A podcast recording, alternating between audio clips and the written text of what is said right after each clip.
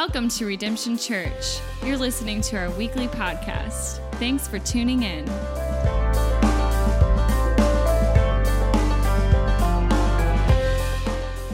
Morning, guys. Welcome to Redemption. My name is Byron. I get the great privilege to serve here as the lead pastor and church planter. If you are a guest, I want to say welcome. Thank you so much for worshiping with us today. Today, we're continuing our study in the book of James called Bold Words from Jesus' Brother. So if you got your Bible, turn with me to James chapter 1, verse 2. That's where we're going to start today. And James is going to teach us what might possibly be the most important thing when it comes to following Jesus joy and doubt. And so that's the theme of the day. You got your Bibles, got your place. You can use your um, iPhone for the Bible app. If you'd like to turn on your digital Bible, if you have a analog Bible like I have, then you can uh, read along with me. Um, I'm going to open this up in prayer. Heavenly Father, thank you so much for your Son Jesus. Jesus, who loves us with a love that is everlasting, that is unconditional. Lord, whenever we are going through difficult times, trying times, testing times, you are always there for us and you are always good to us. And we praise you for that. We ask that the Holy Spirit would um, encourage us and comfort us and empower us so that way we may live a life of faith in the way that James teaches us throughout this section of Scripture. Lord, we ask all of this in the name of the Father, Son, and Holy Spirit. Amen. So I'm going to start off asking a little bit of audience participation. So I ask a question, you guys raise your hand. All right, I'm going to need a little need a little help with this. Okay, how many of you need um, joy? Right? You're like, oh yeah, I could totally use some joy. Life gets a little hard sometimes. It's a little depressing. You feel a little discouraged. You feel a little down. You're like, yeah, I could totally go for some joy. Okay, good.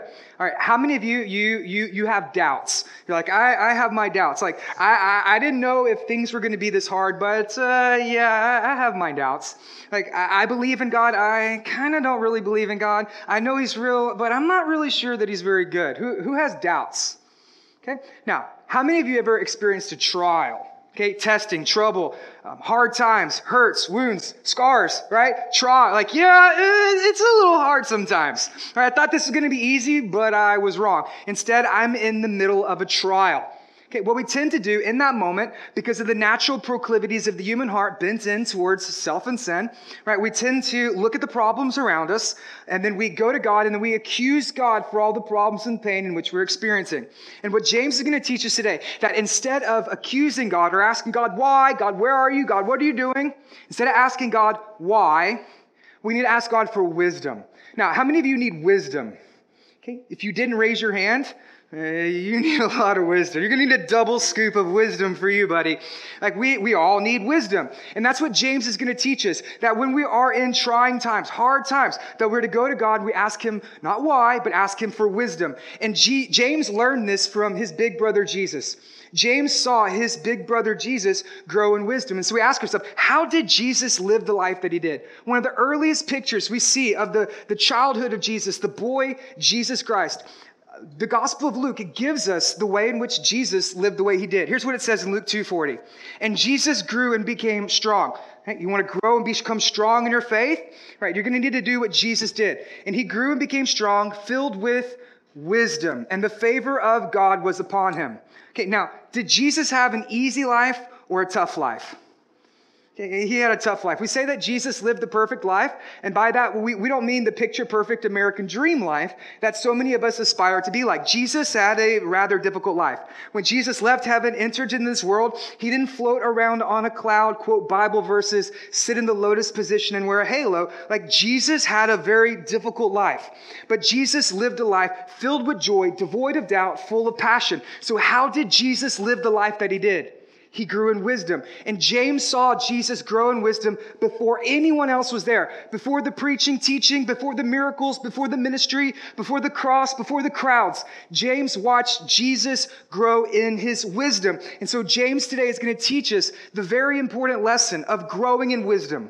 And so before we get into this, I need to go ahead and put, put an airbag on what we're going to talk about today. And I need to tell you this. Sometimes life is hard. Amen? Sometimes life is hard. You don't even have to be a Christian, and you can agree with me on that. You're like, I, I don't know what uh, I don't know what this pastor is going to say for the rest of the sermon, but so far I agree. Life can be sometimes hard. And what James is going to teach us today is that Jesus works when you need him the most. That Christianity works when you need it the most. That the wisdom of God works when you need it the most. And so James is going to teach us what Jesus learned so we can live and apply it in our life. And here's, here's what James says. Okay, verse 2. He says, Count it all. What's the word? Joy. Joy. Oh, man. Don't say it like that. Yes, you sound like you're at the orthodontist and not church, right? Count it all. What's the word? Joy. Joy. Yes, my brothers. When you meet trials of various kinds, for you know that the testing of your faith produces steadfastness, and let steadfastness have its full effect, that you may be perfect and complete, lacking in nothing. So James starts here. Okay, sometimes life is hard. Now, we as Christians, we don't necessarily do a good job of giving people the full picture of what it means to follow Jesus. So we see somebody whose life is a little hard and we say, hmm, your life is hard? Give your life to Jesus and then you're going to go to heaven. And that's true, but we typically leave out the part in the middle, okay, the part called life. And we totally skip over that because sometimes life is hard. You give your life to Jesus, then you go to heaven, but there's this whole other middle part that we, we don't really talk about, and that's the part called life. And just because you give your life to Jesus, it doesn't always mean that everything's going to get better. In fact, sometimes it means it's going to get a little worse, and that you're going to go through hard times, you're going to go through trying times. And then on the other side, then we'll get to know Jesus. It'll all make sense. But James wants us to know that if you want to follow Jesus, your life's going to look like Jesus. And the closer you get to him, the more resistance and opposition you're going to take. And I love that James starts here. Okay, verse one, he's like, Hi, my name's James. Welcome, greetings, good to have you. Nice to see you. Everybody grab a seat, comfortable. Verse two, life is hard. Okay, get a helmet. Like James starts there. And I love that because James is a pastor. And as a pastor, his job is to take the, the word of God, apply it to the people of God, so that you can live a life for God. James doesn't try to trick us or con us or scam us into thinking that everything's going to be easy and that, you know, we just close our eyes, click our heels, and float away to never ever land. James lets us know that if you're going to follow Jesus, your life is going to look like Jesus. And the closer you get, the more resistance you can experience. And so James wants us to know. He says, when you face trials, Okay, so trials are going to come, and, and you're going to experience this. And he's, he's wanting us to, te- to teach us something so that when you experience it, you're not going to go, uh, God, why? God, where are you? God, what are you doing? God, have you forgotten me? Okay, God, what's happening? Right? I did all the things. I prayed the prayer. I walked the aisle. Like, why is this happening to me? God's like, nope, I didn't tell you that. I wrote a book. I got my brother to write a book, and we put in the book. We want you to read the book. We put it in verse 2 because we didn't think that you were going to read the book. So we want you to read the book. I never said that. Here's what it says Count it joy when you meet trials. So today the theme is joy and doubt. And as we get into it, we're going to see that joy only comes through trials. But before we get into joy and trials, I got to tell you some things that James is not saying when it comes to trials. And I have to do this. This is very important because some of us, due to past personal experiences or a well intending Sunday school teacher or theological gymnastics, we can come to all sorts of erroneous conclusions very quickly about the nature and character of God. And so here's a couple of things that James is not saying when we experience trials. First, he is not saying that God is punishing you. Now, how many of you that's where you go? God has punished me. Something bad happens. Something's going wrong. God, you must be punishing me. There must be some sin in which I'm being smitten for because I deserve this in some way. And so immediately you start going through the, the catalog of everything you've thought and everything that you did and everything that you have said in your life because there must be some reason for the season in life that you're in that God must be punishing me. Who goes there? Okay? That may be how you feel, uh, but that's the furthest thing from the truth. The truth is, if you are a Christian, there is no more punishment for your sin because God has already punished his son. That the wrath of God was poured out on the Son of God, so that way you can live a life for God. That on the cross, Jesus died in your place. He, he lived the life you never could, died the death that you deserve, and then he gives you his grace. And so there's no more penalty for your sin because on the cross, Jesus paid it all. Now, in this life, you will have to walk through the repercussions of your actions. You will still have to endure your, your personal decisions and, and the experiences and things that you go through. You sow, you reap, cause, effect. Now, that is true. But there is no more punishment for your sin because God has already punished his son. It would be like sending two people to prison for the same crime. It's injustice.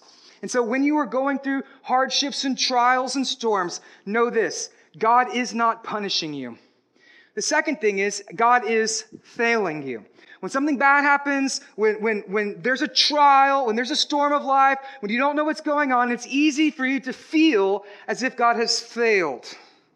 Okay, who goes there? God, you have failed me. God, where are you? God, what are you doing? God, I don't know. God, what did I do? God, God, your promises must not be true. You must not be real. You feel as if God has failed. But then you look over in the fence into someone else's life, and then you see the blessings of God there. You see the provisions of God there. You see God moving, God working in someone else's life, and then you look at your life and you're like, why is he not working here? What have I done? What is why has God failed me? That may be how you feel, but God has not failed you. God's not failed you. God's just not done with you. And some of you, we, we have a, a, greeting card faith, a hallmark Christianity, where we've been told that if I give my life to Jesus, then everything's going to get better. Just wait. Uh, I don't know. How many of you have been waiting for a while? You're like, I've been waiting and it's not getting any better. Like, where, where does that, where does that happen? Listen, God has not promised that everything will change. He promises that you will change, and that is different. See, when we're going through hard times, it's easy for us to, to, to be bent in towards ourselves. When things are going good, hey, praise God. Everything's great. It's easy to trust God when things are good. Get a new house, get a new car, you get a promotion, get a new job, you get married, you have kids. Wow, God is so great.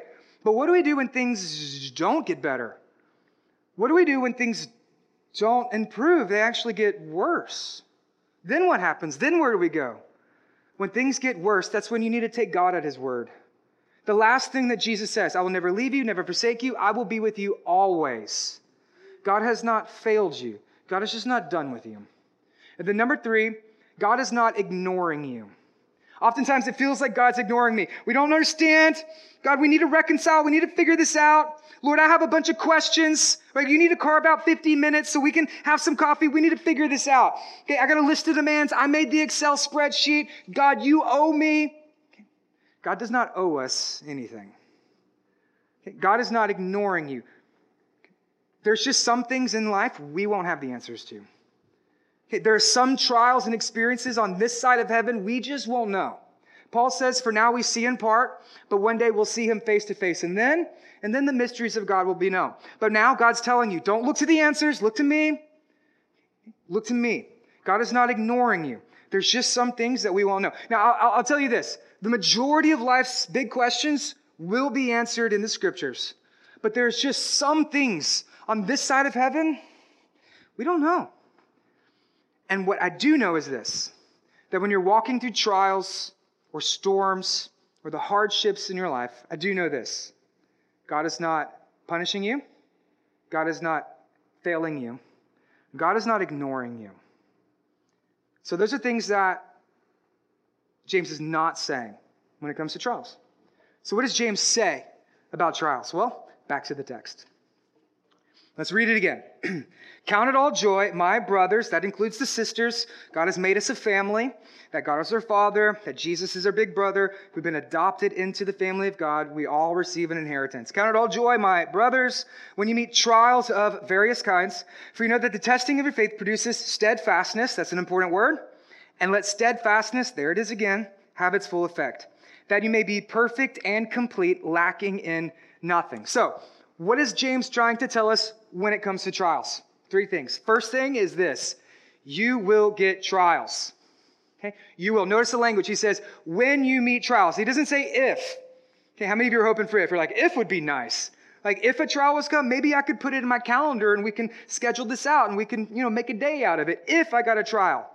He doesn't say if. He says when you get trials. So don't freak out. Don't blow up. Don't, don't fret. Don't, don't get anxious and exhausted. To God, no, God's like, I warned you.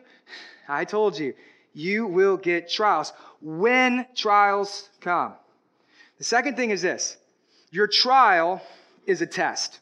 James starts, he says, Know this. So it's going to be very important. He says, Know this. I want you to think about this. I want you to prepare for this. I want you to study for this. I want you to know this. Cling to this. Hold on to this. It's very, very, very important. Know this. A trial can feel like an attack, but James says it's a test. Sometimes in the middle of a trial, we feel like we're being attacked. But if you change your mindset from an attack to a test, you'll recognize that a test is an opportunity for you to grow. It's an opportunity for you to prove your faith, to prove that you belong to Jesus. If you stop seeing a trial as an attack and you start to see it as a test, then you'll see it as an opportunity. Those of you who are in college, you understand this. You got a test coming up? It's a big test and you got to study for your test, and you get a little anxious, you feel a little stressed, and then you take the test, you, you studied hard, you prepared, you passed the test, you're like, yeah, maybe I was a little exhausted, but I passed the test and I actually feel pretty good. That's the same way when you're walking through trials in your life. You need to see it as an opportunity. An opportunity for you to prove that you belong to Jesus, to prove that God is working in your life, to prove that you have hope and faith and trust in Jesus Christ as your Lord and Savior. Your test is your opportunity. Then, number three, you will get trials of various kinds. Okay, here's the language. When you meet trials of various kinds, okay, you know what that means? It's going to come in a variety pack. Lots of different trials, and they look different. Some trials are big, some are small, some are some some are little, some are large. Right? Some trials come from different places. So you could get into the middle of trial, and it could start um, financial.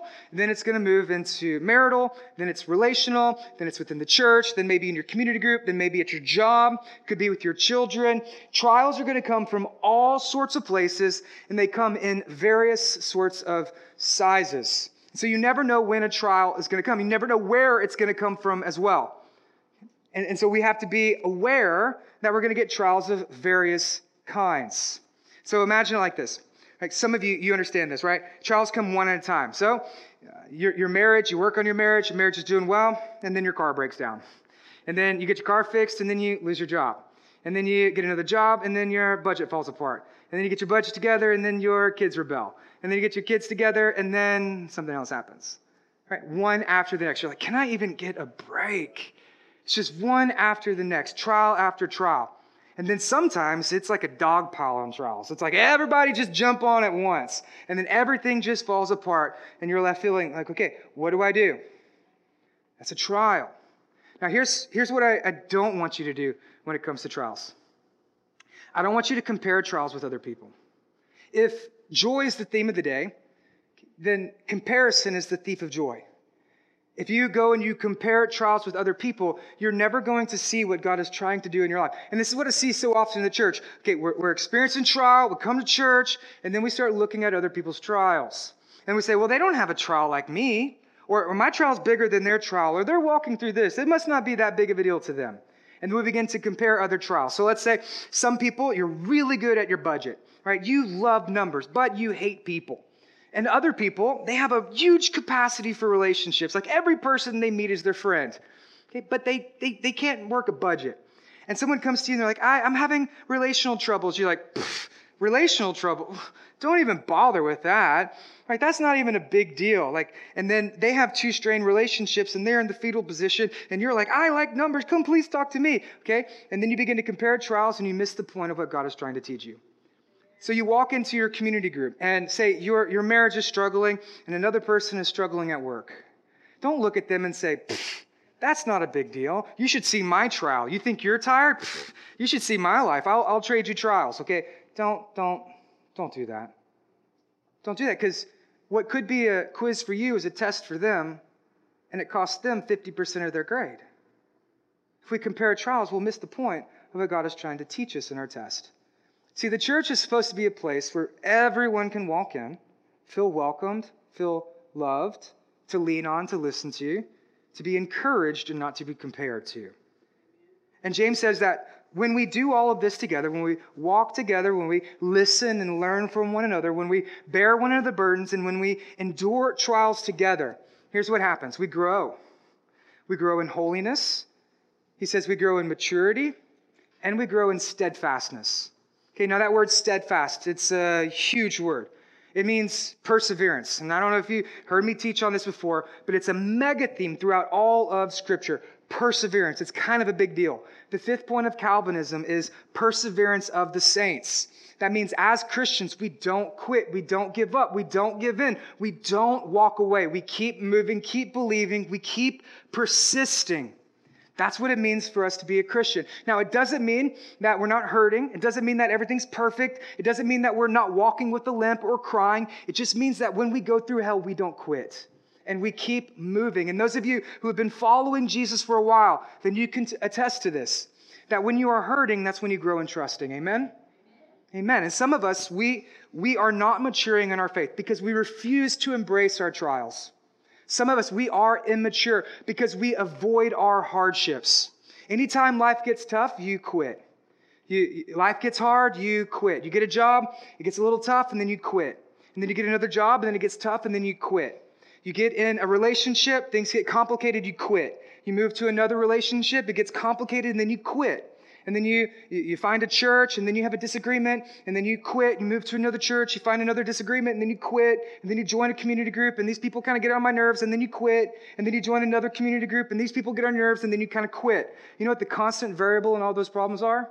You.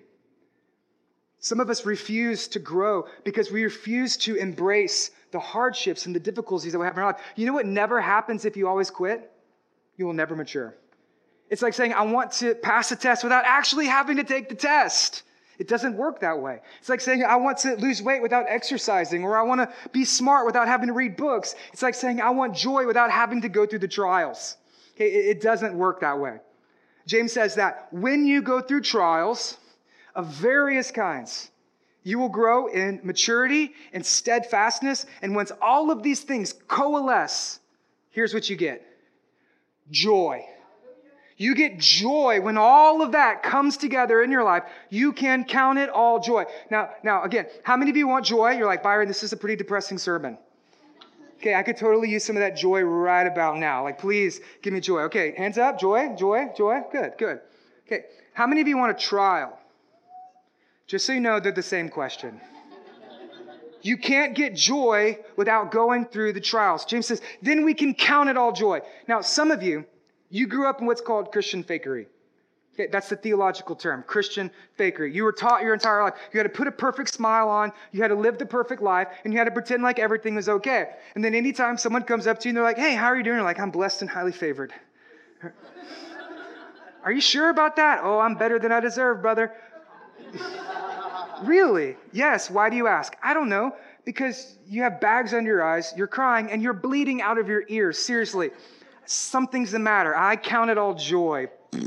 right? No, you're insane. That's what you are. You are religious and insane, and you need some Jesus. Okay, see, James here is not telling us that we need to fake it.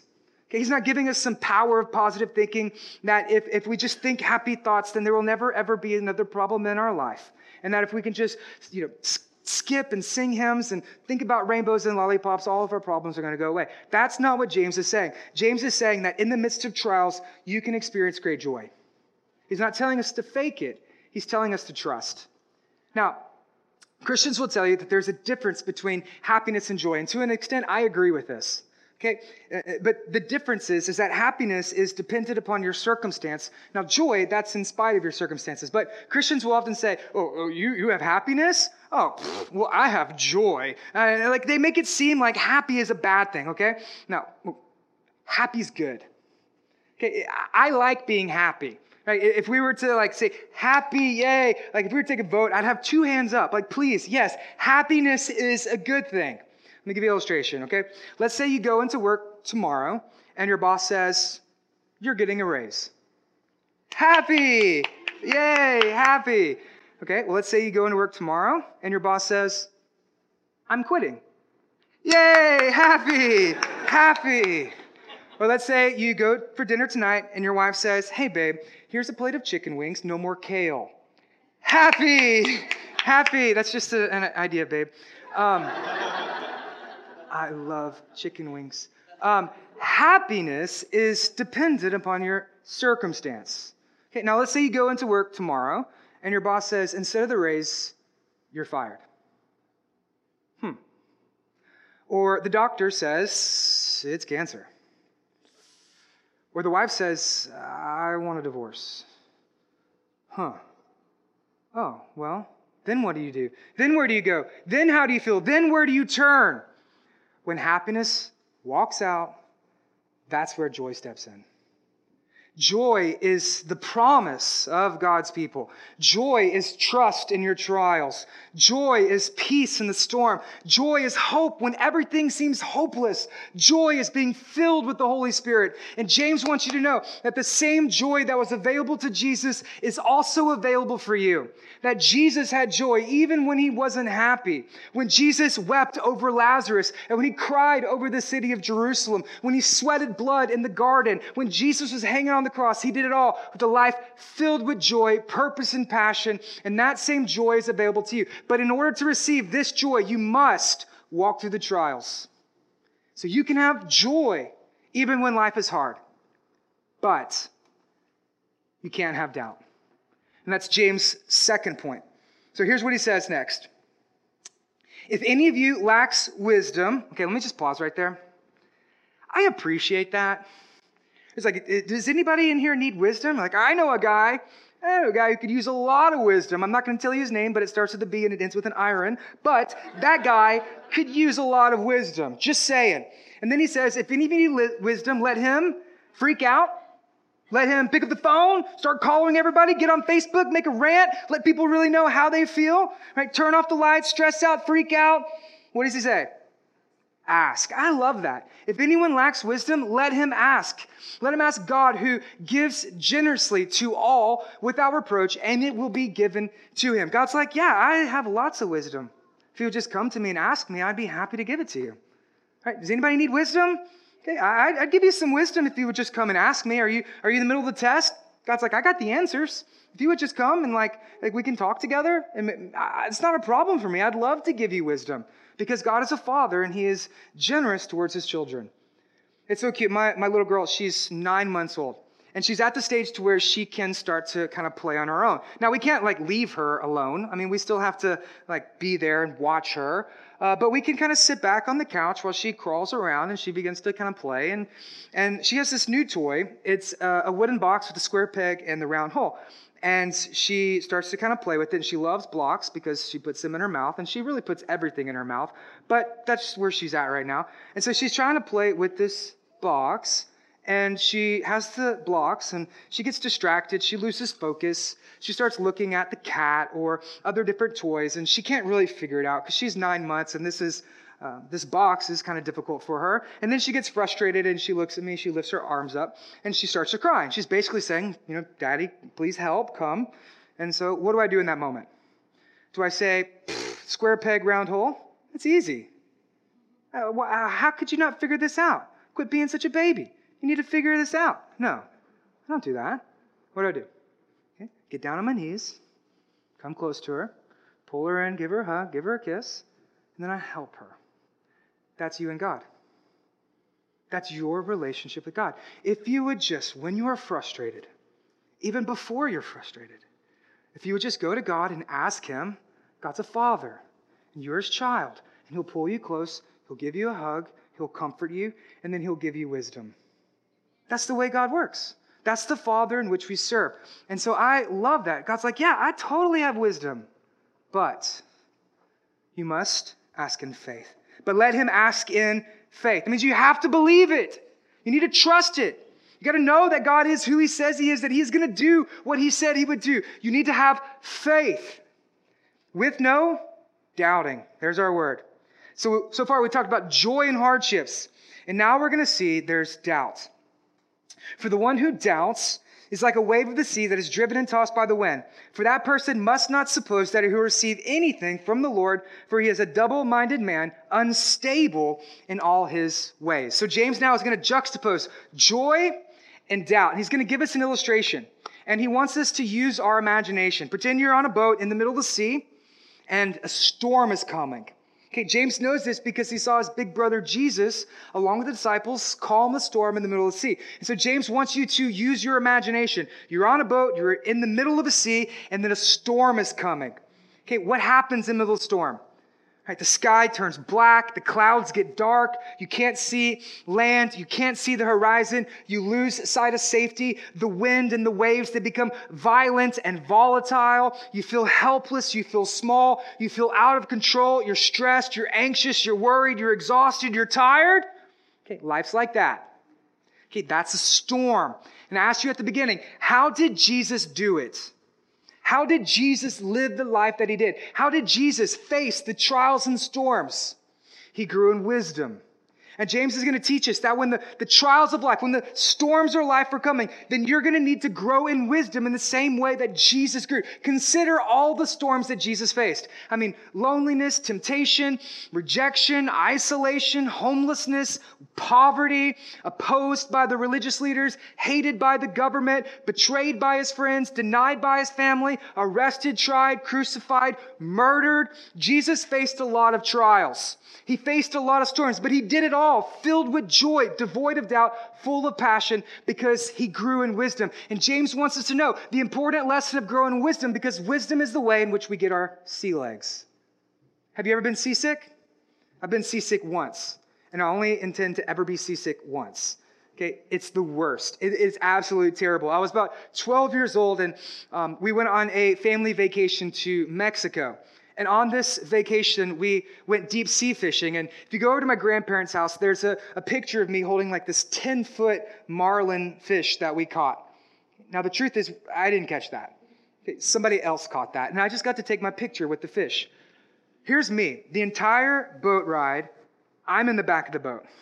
I'm leaning over the side, puking my guts out. I'm dizzy. I'm nauseous. I'm anxious. I'm walking around like this. Like I can't do anything. I'm stumbling, tripping, falling. And the, I'm, the longer I lay down in the back, the worse I get. Okay, I'm thinking, oh God, this never gonna get off of this boat. Okay, anybody ever been seasick? Okay, the same thing that happened to me personally can also happen to you spiritually.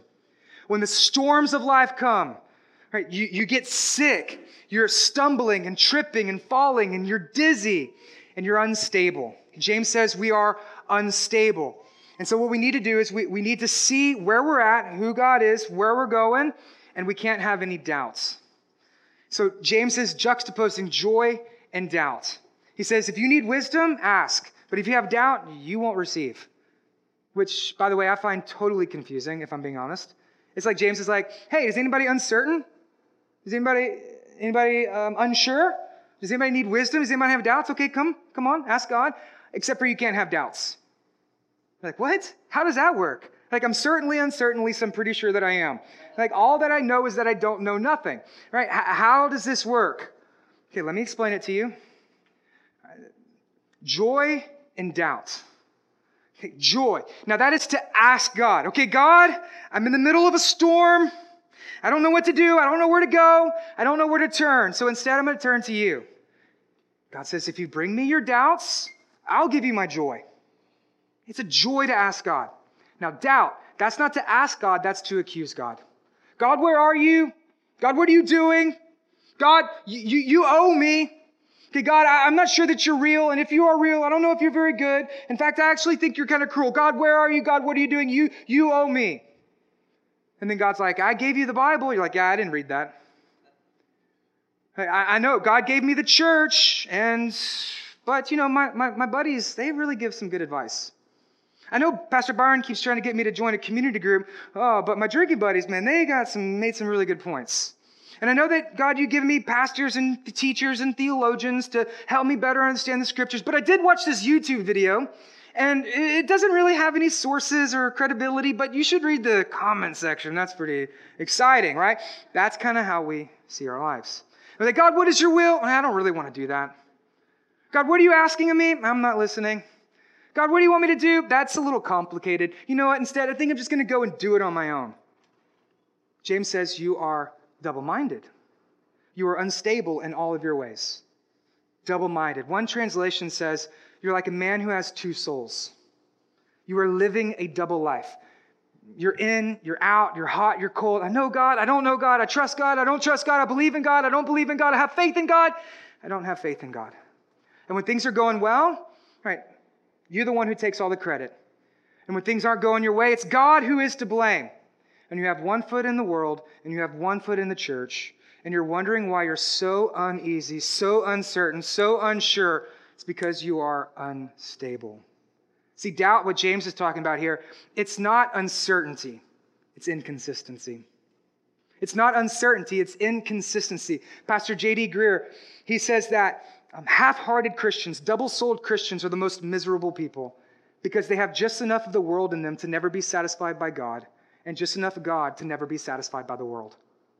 And you're wondering why you're uneasy and you're wondering why you're uncertain. It's because you are inconsistent and you are unstable. Listen, some of us are unstable and we, we run to God and then we run to the world. We, we read our Bibles and then we watch Netflix for two months and then we pray and then we walk away and then we seek wise counsel and then we seek worldly advice and then we're trying to integrate both. See, the world is not lacking in information, the world is lacking in wisdom. And some of us, we, we, want, we, we want the joys without the, the trials. We want the, the wisdom without the storm. We want to grow, but we don't want the work. We want to mature, but we don't want to see the difficulties that come along with it. We want to see God move, but we don't want to be steadfast and we don't want to be stable. We want joy without trials and wisdom without storms. But when the storms of life come, we have the audacity to accuse God for the problems in which we're walking through. We're unstable. Listen to me, redemption. I, I want you to understand this. I, I want you to know this that sometimes the most difficult things in your life are the greatest opportunities for your growth. Sometimes the, the hardest things in which you will experience in this life are the greatest moments for you to see God move.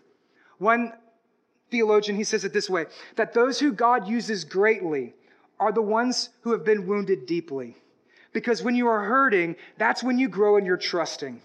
I need you, I need you to see this. Okay, redemption, I, I, I love you. And this is a hard lesson, but it's an important lesson that we learn as Christians. If we will allow God to use our suffering, then he will produce in our lives holiness and maturity and steadfastness. And when all of that happens, you can count it all joy, not because of the storms, but because God is going to bring you through to the other side. And when that happens, that's joy. That's joy. I, I, I need you to see this. Okay, I, I love you. I'm like Pastor James. I want to take the word of God, apply it to the people of God so that you can live a life for God. Okay, and James here says, he says, if you ask for wisdom, I'll give it to you. So that's what we're going to do. Okay, um, we're going to ask for wisdom. Okay, and so just close your eyes and pray with me right now. Okay, we're just going to see how this works. Okay, close your eyes, pray with me. Okay, just repeat after me real quick. Say, God, I'm in the middle of a storm. I'm in the middle of a trial. I don't know where to go. I don't know where to turn. So I'm going to turn to you. You say you give wisdom? I need wisdom. All right, open your eyes. Look around the room. What has God given you? If He says, I'm going to give you wisdom, it's here. What has God put around you? What has God given you? Who has God placed in your life? That's where wisdom would be found. In the beginning, in verse 4, he says, complete, lacking in nothing. Okay, God promises and he will deliver on his promises. So if we're in doubt, where do we go? If we're in doubt, what do we do? We need wisdom. Okay, so where is wisdom found? Four places at redemption. I'll tell you that wisdom is found. First, wisdom is found in worship. Worship is when you take your eyes off the storm and put them back upon the Lord. It's when you go to God, you say, God, I don't know what to do. God, I don't know where to turn. So instead, I'm going to turn to you. It's singing his goodness, even in the midst of the pain. It's singing his promise, even in the midst of the problems that you're worshiping Him, that you would lift your hands, you would lift your voice. And worship includes public gatherings, and it also includes your private devotions. It's, it's reading your Bible, it's praying with others, it's giving of your tithes and offerings, and taking communion, and coming forward for prayer, and talking with elders. All of that. It includes worship because there's great wisdom to be found in worship. The second place is in community, and that we gather together in community because the worst thing about going through a storm is going through it alone. There is great wisdom to be found in community because then you can get around other people and they have life experiences and maybe they're going through the same thing that you're going through and they can help you, not to compare with you, but they can walk with you through it. There's like, you know what? I've been there. I was laying over the side of the boat. I was puking my guts out. I was dizzy. I couldn't do it. Here's how I made it through. You can do it. And there's great wisdom to be found in community because the worst thing about going through a storm is when you have to go through it alone. This is why I tell you all the time join a community group because there's wisdom to be found in community. Then, last, uh, thirdly, is mission. There's great wisdom to be found in mission. You know what I've found out? That, that the greatest opportunities for me to share my faith come from my stories, come from the storms that I've gone through in my life. If you will allow your storm to become a story, it'll help other people understand who Jesus is. And then they can get a full picture of what Jesus is actually leading them through and to in their life. Don't allow your storm to just be a storm. Let it be a story. Let your testing be your testimony. And that when you share your faith, you're able to see God redeem the things you've walked through to bring life to someone else. It's great wisdom to be found in mission. And then lastly, number four, there's wisdom in serving. When you take your eyes off your problem and put them on other people, you will see your purpose. There's great wisdom to be found when we serve others. As we, as we serve, we see other people meet Jesus. We see the church begin to grow. We see our faith in action. We start to grow in trusting. And when all this comes together, you'll see the trust and trials. You'll see the stories and storms. And you'll understand that God is faithful, even in the midst of our struggles. Okay, redemption, I, I love you. I, I, want you to, to see this. I want you to have the life that, that Jesus experienced. That Jesus, even through the trials he walked through, he never stopped worshiping God. He, he never stopped living in community. He never stopped living out his mission, and he never stopped serving other people. Even in the midst of all the storms and trials, Jesus did all of that, and he counted it joy. I want you to know this, not so that you would just die and go to heaven one day, but that you would live a life today filled with joy that God has promised you. The same life that Jesus lived. We don't have to just admire his life, we can enjoy it. That's my hope for you today, Redemption. And so, as we're going to wrap this up, here's a couple of things now that we can do to respond. I want you to worship Jesus today. As we begin to sing, I want you to, to worship and to praise God because that's how we, we, we have trust in our trials. Say, God, I'm in the middle of a storm and I don't know what's going on, but I choose you above what it is that I am walking through.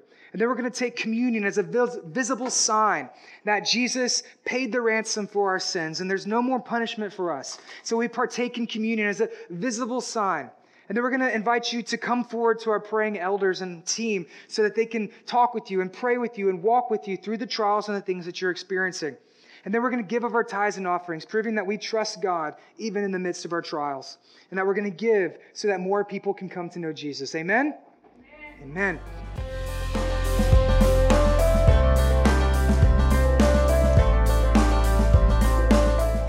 Redemption Church meets every Sunday morning on Crockett Street at the Gig.